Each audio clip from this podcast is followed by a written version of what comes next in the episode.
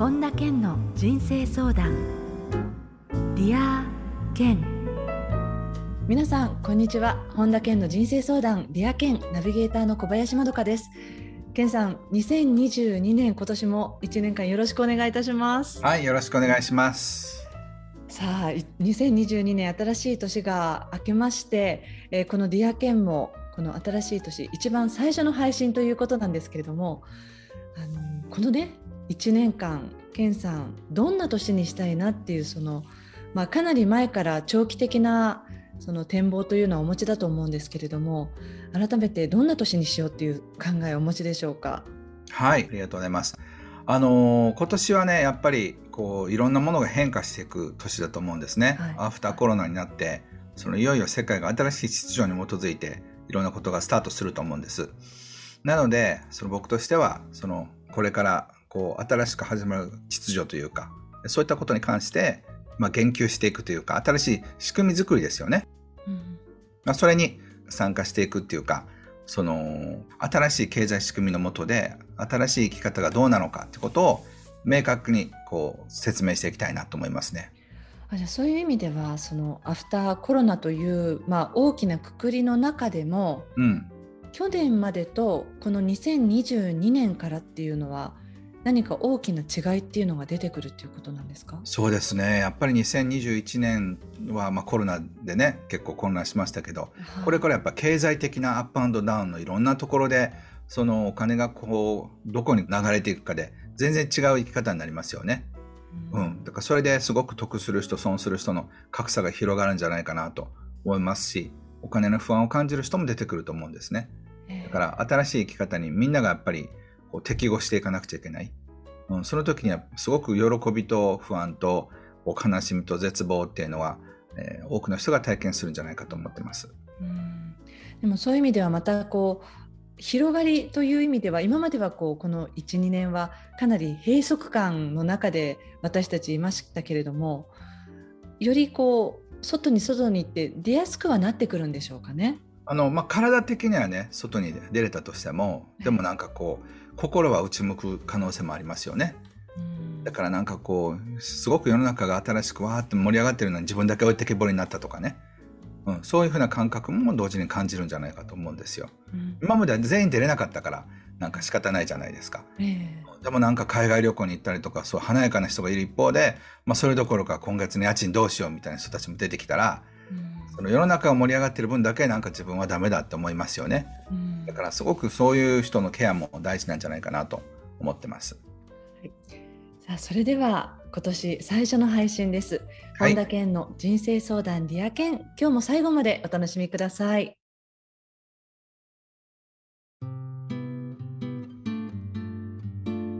本田健の人生相談。ディア健続いては人生相談のコーナーです。このコーナーではリスナーの皆さんからの質問に、ケンさんに立体話法でお答えしていただいています。えーと、私の質問は、えーと、前にお話しされていた未来の自分から引っ張ってもらうみたいなようなお話を、えーと、並木さんだったか、えー、とどなたかとお話しされていたように覚えているんですけど、えー、とそのコツというか、えー、と方法がヒントがあれば教えていただきたいと思っています。で今今現在の私というのは、えーと、たくさんの人に喜ばれたり感謝されたりする生き方をしていきたいっていうのをなんか一つ掲げていてで今現在の仕事が、えーと、子どもたちに携わる仕事をしていて毎日もとても幸せで楽しく過ごしているのが一本柱があってで今もう2つ今もっとやりたいことが出てきて1つは昨年から絵本の物語を書き始めていてで応募するんですけどなかなかコンテストが受からないででも子どもたちに読み聞かせして、まあ、私はこうやって絵本作りたいからこうコンクリートが出してるけど全然通らないけどねって気にしてなくてなん頑張るよみたいな話をしながら子どもたちにお話も聞かせたりしていてっていう状況がもう一つ。でそれからもう一つ今始めたいと思っているのが、えー、とその自分の職場の現場以外の子どもたちとか、えー、とお母さんたちのこともオンラインとかでつながればもっとたくさんの子どもたちお母さんたちを元気づけられるのではないかということでオンラインで何かできる、まあ、オンラインスクールみたいなのを作ろうということで今ちょっと,、えーと、仲間に相談したりしながら、えーと、動き始めていてでもどれもなんかその未来から引っ張られているっていう感じはなんかそんなにしていなくっていやしてないんですか？今なんかすごいリアルに話をしたからなんか未来から引っ張られてる感じがしたのかと思った。いや自分が今したいと思っていますっていう感じで。なるほどなるほど。なんか未来からもらってるなんかもしもらっていたらもっと絵本もサクサクと賞が取れたりとか進んでいったりなんか追い風があるのかな？でもなんかそんなに追い風は感じないけどでも自分はあの全然へこまずに楽しく書いているので、まあ、続けていこう、うん、やっていこうみたいな感じなんですけど。あそういうことか。分かりました分かりました。あのね例えばこういう質問したらどうでしょう、はい、あのソララさんの今歩いてる道っていうのは、はい、その将来絵本を作っていったりだとかその活躍していくっていう道につながってると思いますか？それとも途中で切れてると思いますか？つながっています。でも近道じゃないってことに対してちょっとイラッときてんですよねなるほど。だから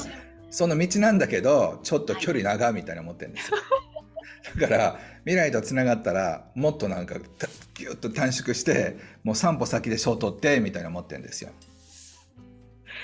そうかもしれません。うん、だ例えばだからそこにねそのなんか絵本の賞まであと何キロっていうのがあったとしたらあと何何年とかあと何日とか何ヶ月で出てると思います？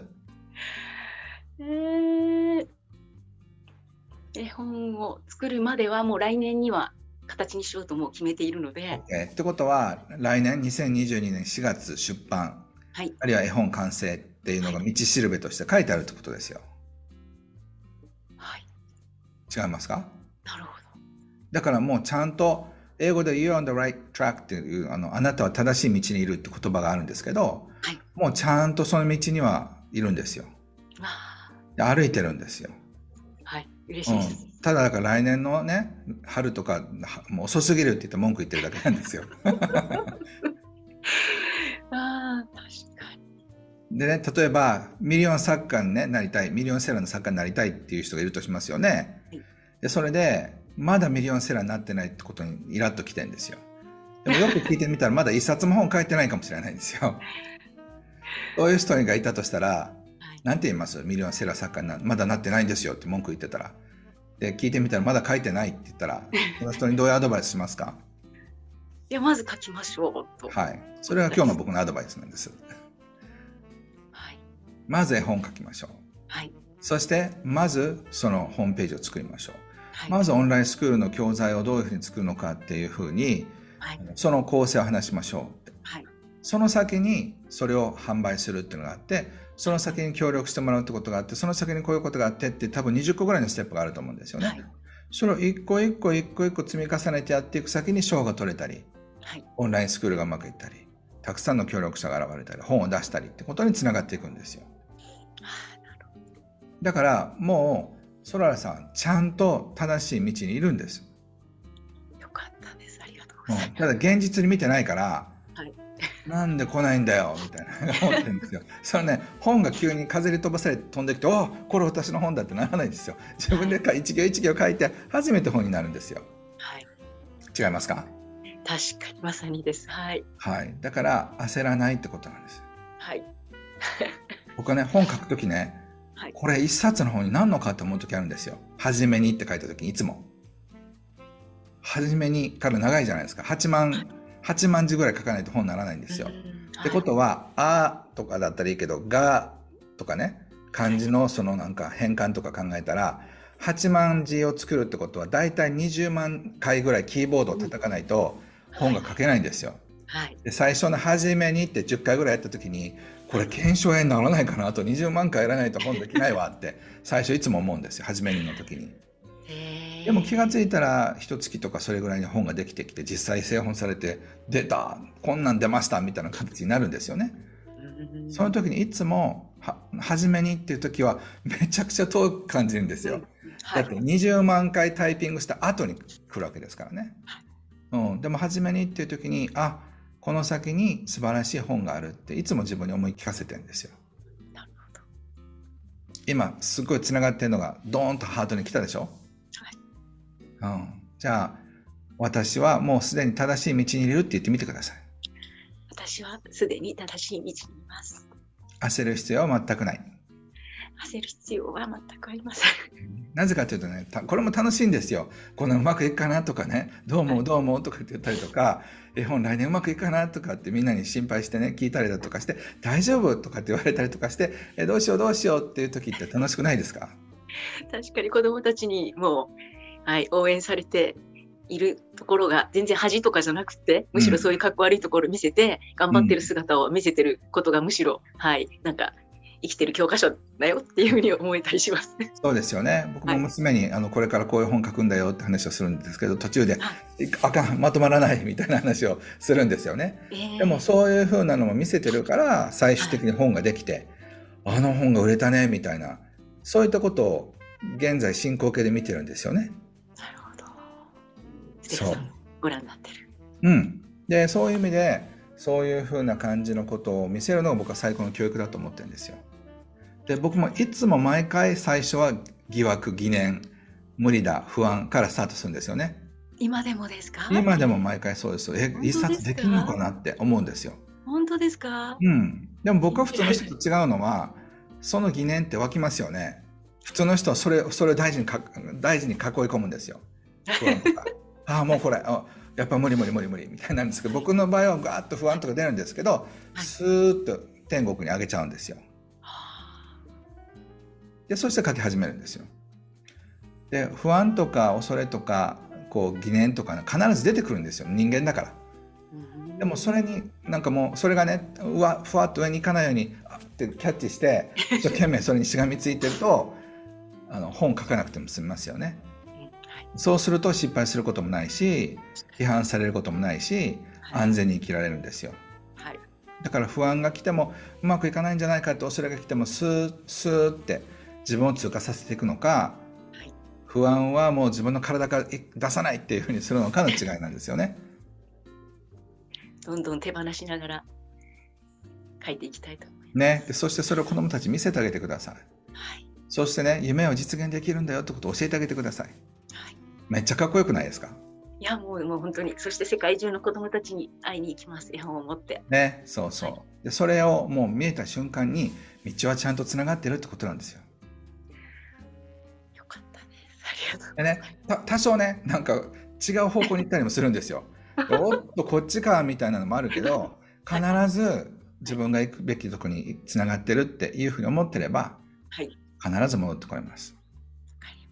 なので途中に不安になったからといって道がつながってないわけじゃないんですよ。はい、それをなんかダメなんじゃないかなと思った時に思い出してください。はい。ありがとうございます。はい、ありがとう。素晴らしかったです。午後も文章講座あの楽しみにしてます。あ、そうなんですね。はい、はい、ありがとうございます。はい、ありがとうございました。ありがとう。ケンさん、今日はありがとうございます。よろしくお願いします。はい、こんにちは。はい、質問させていただきます。はい。はい、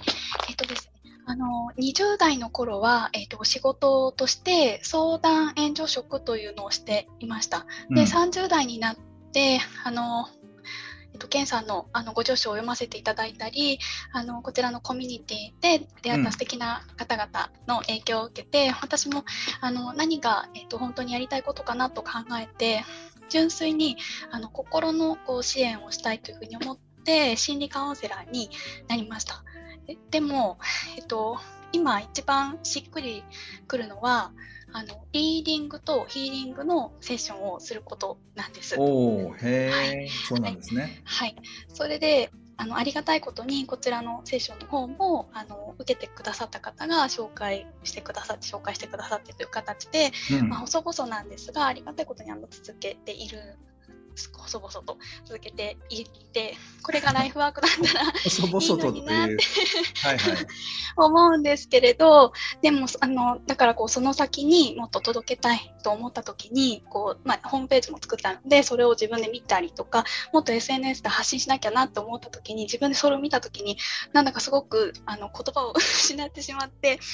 あのその先に行けないというかなんかこう大会にこぎ出すよりもこの浅瀬にいた方がいいかもしれない。いや行った方がいいかもしれないっていう感じで周りをドタバタ走っているような感じなんです。はい、どうしたらこぎ出すことができるかなというふうに悩んでいます。よろしくお願いします。なるほどなるほど。はい。あのねあの今あの幸子さんはこう自信が必要だと思ってるんです。自信？うん。あるいは実績かもしれない。あでそういったものがあればなんかもっともっと発信できるのになって思ってるんですよ。だからさっき細々ととかね、すごい寂しいワードがいっぱい出てきたんですよ。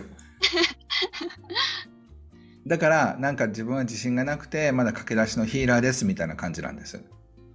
そう思っています。ね、でもこれってね、はい、面白いもんでこう売れない歌詞とかもそうなんですけど最初はすごい自信がないんですよ。はい、でもねそうやって自信をつけてくれる人が必ず現れるんですよ。それは本当にセッション良かったです。って言ってくれる人ちらほらいるでしょ？細々と言いませんか？はい、本当にあのご感想いただいたりとか、うんうんうん、はい、あの、はい、そうなんです。そう、でもね、せっかくそういうのが来てるのに、その人たちのクライアントは細々の中に入ってるんですよ。ああ、そうです、申し訳ないです。だから、はい、その人がね、感謝したり、本当に良かったですって口コミで広げてくださってることをすごく過小評価してるんですよ。細々だって言ってるんですよ。はい。だってね、誰かに、あの、自分でも体験あると思うんですが、誰かに何か紹介するっていうのは、えらいリスクなんですよ。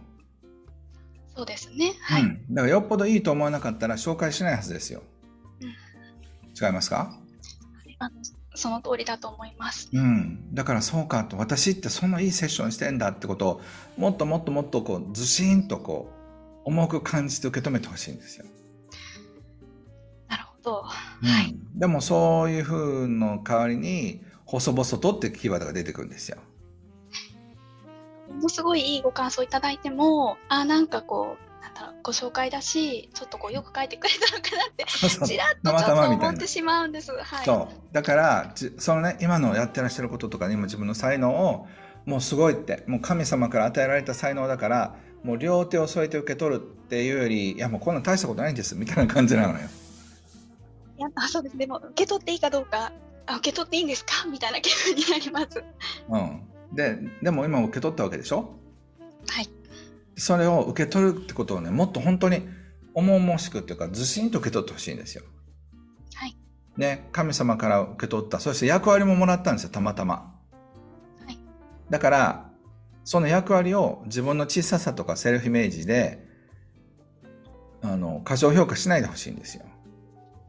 僕は20年前に作家っていうそういうふうなこう役割をねもらった時に全くあの幸子さんと同じシチュエーションでしょ？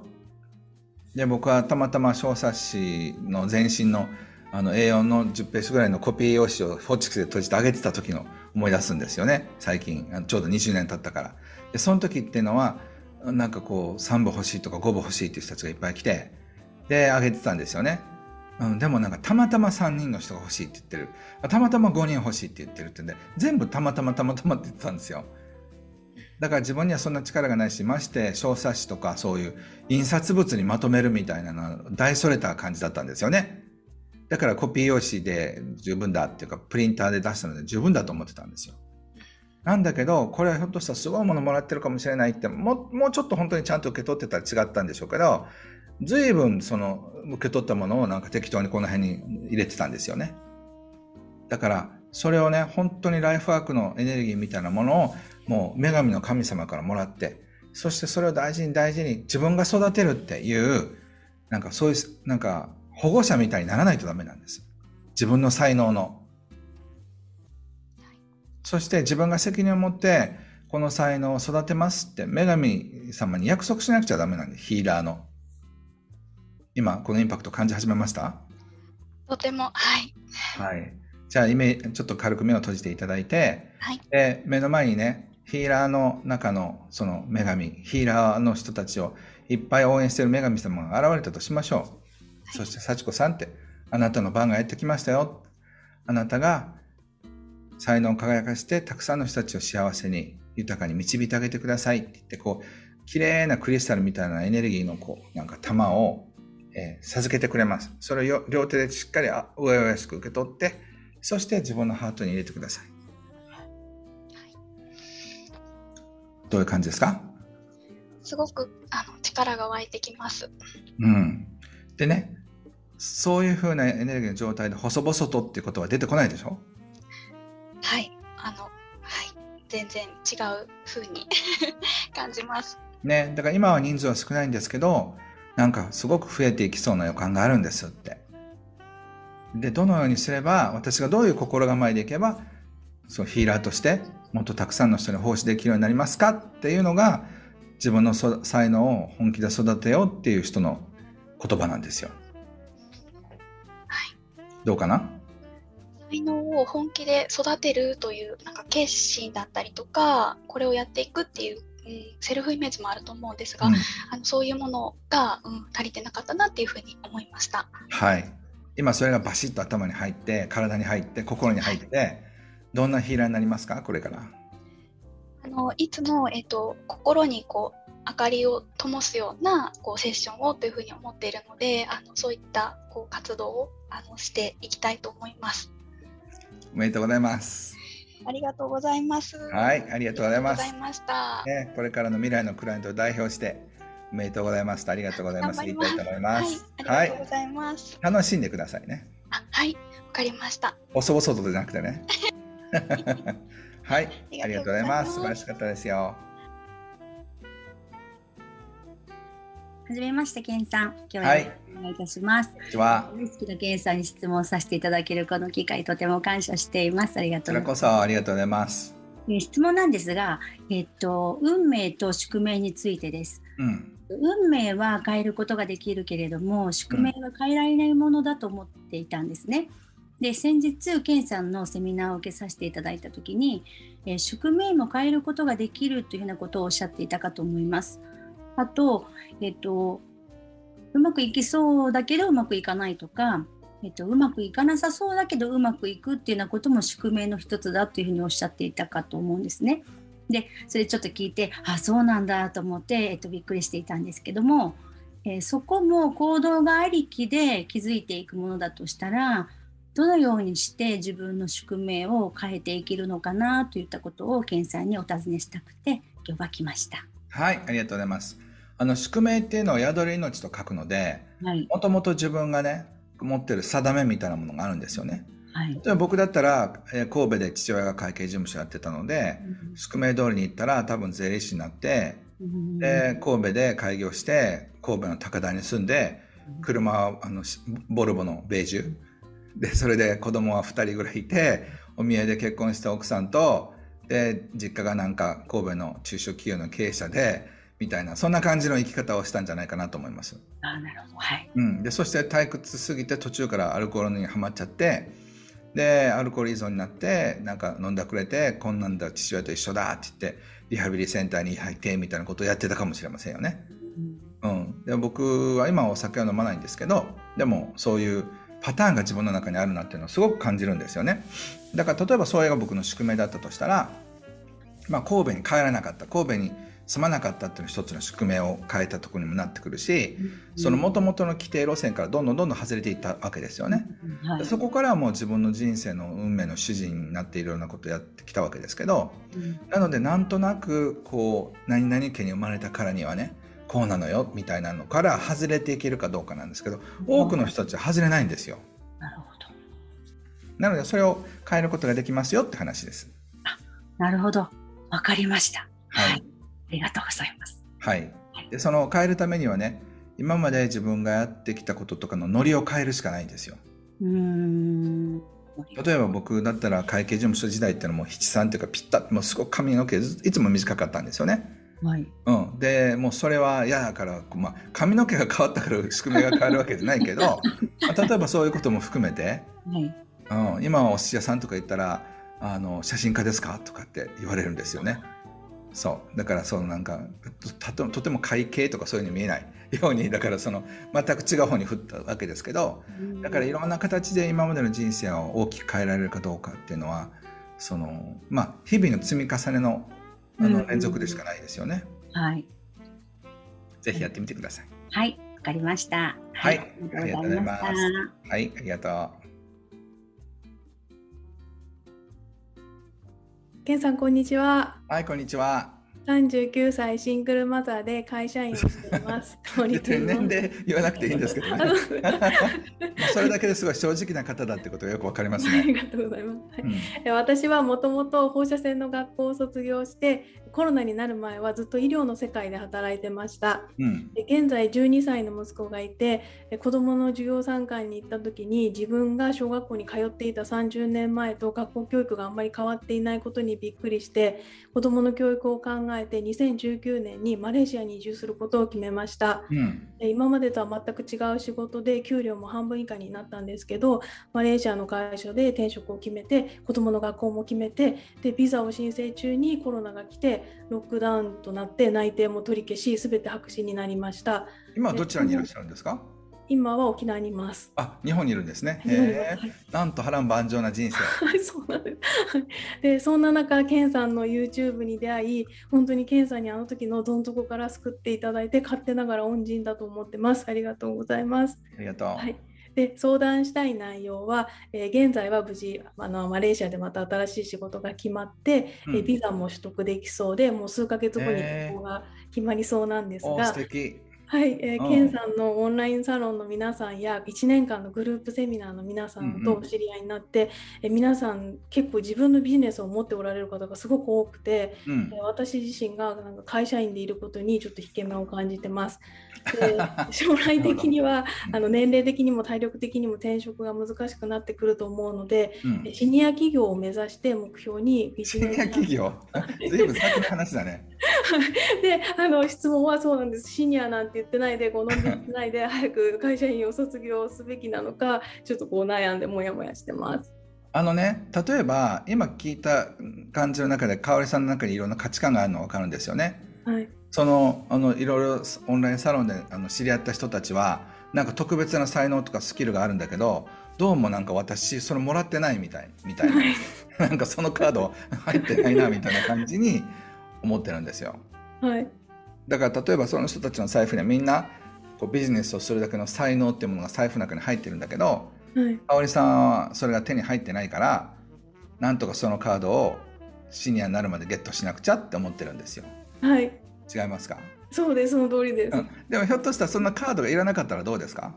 カードがいらなかったら？うん。香織さんが今までやってきたことの延長線上にめちゃくちゃワクワクしてやっていくことでもし自分別にあの会社員がダメってことじゃないんですよ。自分の生き方っていうのがあって会社を会社をやったりとか自分でやっていくっていうそういう能力を女神様からもらえるとしたらそれはもらいたいですか？それともいらないですか、うん、もらいたいですもらいたいです、うん、でそれをね、うん、今聞いた感じだとシニアになるまで待ちますって言ったんですよ。ああはい。そう。だから待たなくてもいいんじゃないかなと思うんです。はいあの僕あのちょうど作家になって 20, 20年なんですけどちょうど10年ぐらい経った時にねあのバシャールと出会ってであの宇宙のその存在でその対談した時に何回もあなたのワクワクすることやりなさいっていうのも10回ぐらい言われたんですよ。でももうなんか僕好きなことやってるわいみたいに思ったんですよね。本も書いてるしもう好きなセミナーもやってるしでもその夜考えてまあでもどうしても好きなことってお金に留めをつけずって言ったら70ぐらいでなんかホテルみたいなの買って研修施設みたいなのできたらいいなって思ってたんですよ。で、次の日ワクワクすることやりなさいって思った時に、はってなって僕まだ当時40、ちょっと42、3ぐらいかな。なのに、なんで僕70歳まで待たなくちゃいけないのかなって思って、そうだ、もう、あの、買おうと思って、で、そして2ヶ月後に今の八ヶ岳の研修センターを見つけて、またその2ヶ月後に買ったんですよね。だから、シニアまで待つ必要がないってことをまず今日は理解してほしいんですよ。はい、でまだね自分にそういうこう起業とかできるっていうセルフイメージがないからいきなり来年できますよって言ったって信じないだけで終わっちゃうので、はい、少なくとも今日はシニアまで待つ必要はないと思いませんか？わかりました。はい、うん、でそして別に会社員が悪いわけでもないんですよ。はい。ただどちらが自由とお金を手に入れられる入れられるかっていうとどちらの立場だと思います？企業自分でビジネスした方がいいと思います。そうですよね。でそしてそのお子さんに教えたい価値観っていうのはマレーシアまで行ってこう教えようと思うのであれば、ね、嫌いな仕事をやって子供のためにあのとにかくビザのために仕事安定な仕事をするんだよってあなたもそうなりなさいっていうことを教えたいですか？じゃあ例えば仕事に関してはどういうことを教えたいですか？自分の好きなことを仕事にしてもらいたいです。うん、ってことはじゃあママがそれ先やってって言われたらどうします、うん、そうですね。やって見せてみてって。はいそうしないとダメだと思います。うん、ってことは一番の教育はマレーシアに行くことじゃなくて自分が一人の人間としてドキドキしながらビクビクしながら無理かもしれないと思って好きなことをやっていくっていうことを見せるってことじゃないでしょうか。はい。でそれが多分最大の教育になるはずなんですよ。はい。でそれにはひょっとしたら起業ってことになるかもしれないけどでもねその前にも会社員だって何であっていきなりねマレーシアにビザ取っていくっていう行動力すごいですよ。この後ちょっとその今ねあのご覧になってるあのこう今日の参加者の方たちにもぜひコメントしてあげてほしいんですけどそんなそんな行動力あったらね会社ぐらい簡単にできますよ。ありがとうございます。だからなぜかそんだけめちゃくちゃ香織さんは行動力あるのに会社とかやるっていうことに関しては無理と思ってるのが僕は非常に不思議。うん、うん、だからどんな料理でもできるのにいやそばを打てないみたいななんかそ そばもパスタも一緒ですよみたいなのが 今日の感じかな。あわかりました、うん、そんな上手にパスタ茹でられるんだったらそばも、まあ、23回失敗するかもしれないけど 基本的に麺茹でるだけですよって。わかりました。はい、うん、そう言われたらどういう気持ちになりました？はい。なんか何でもできそうな感じがしてきました。うん。で実際にそういう人の人見たら意外とねあれ？この人すごいと思ったけど見たらダサいじゃんっていう人たちに いっぱい会うんですよ、うん、だから一瞬すごいと思ったけど大したことないなと思っていくうちに自分ができそうな気になると思います。はい。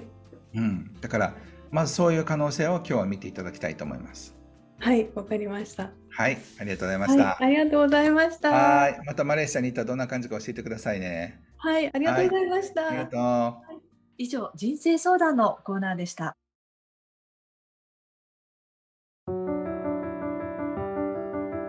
本田健の人生相談。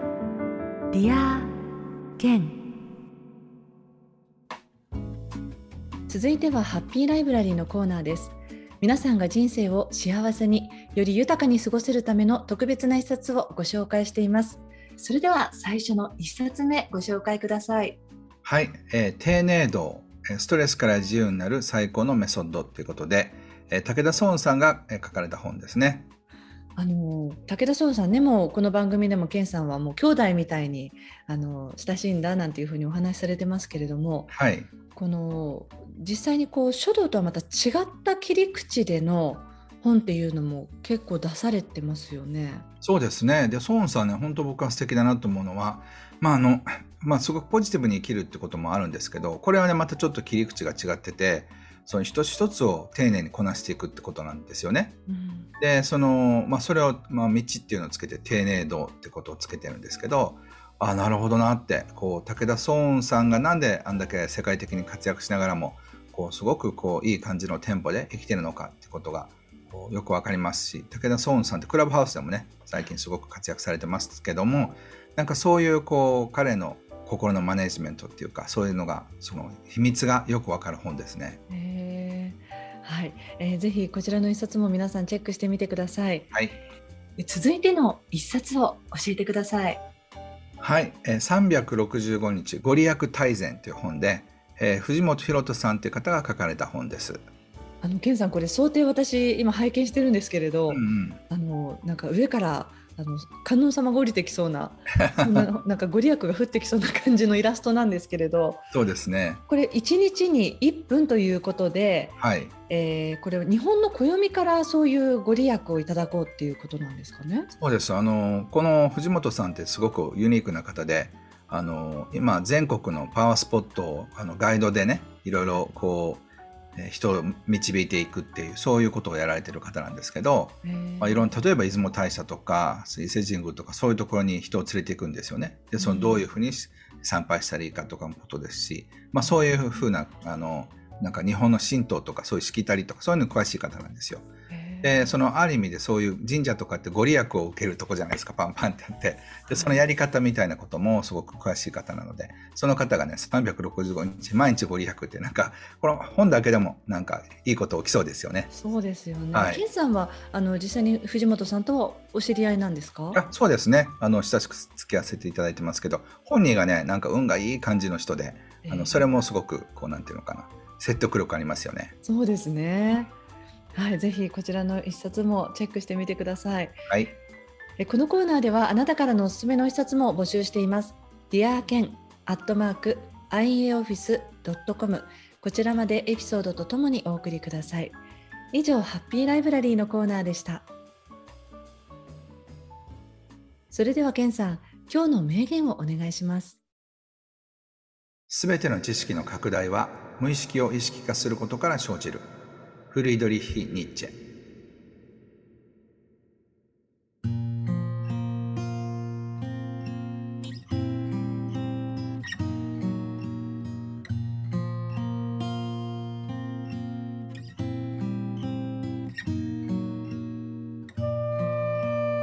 本田健の人生相談リアッケンいかがでしたでしょうか？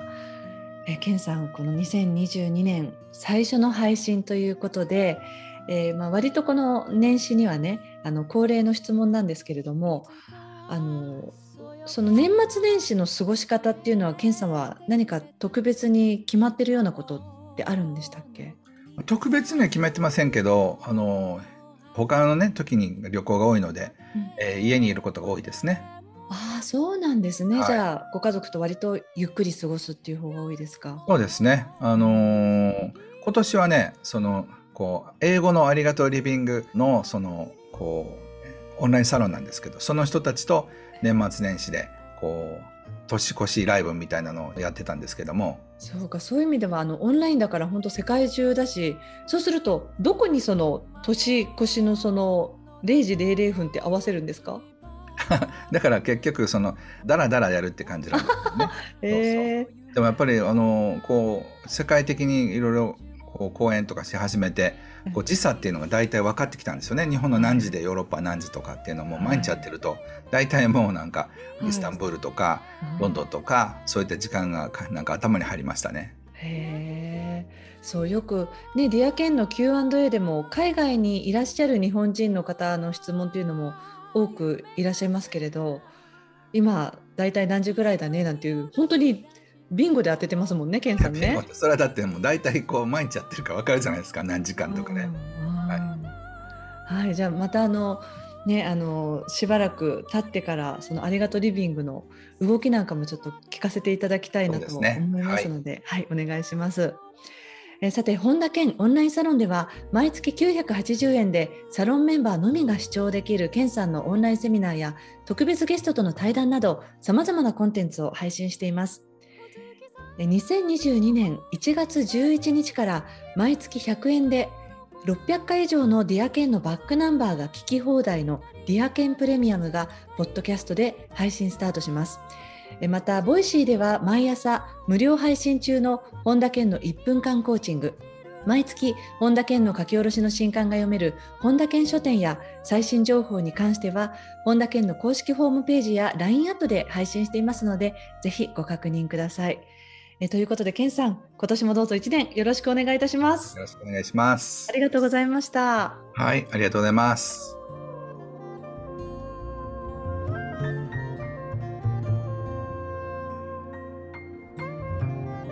ここで本田健セミナーに関するお知らせです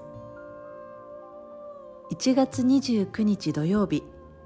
激動の時代でも最高の人生を実現する技術が開催されます詳しくは本田健公式ホームページよりご確認ください。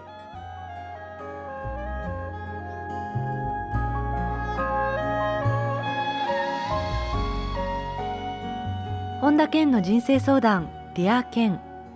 この番組は提供アイウェイオフィス。プロデュースキクタス早川洋平。制作ワルツ高知博桐原哲人。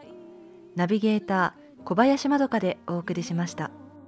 魔法の不思議な力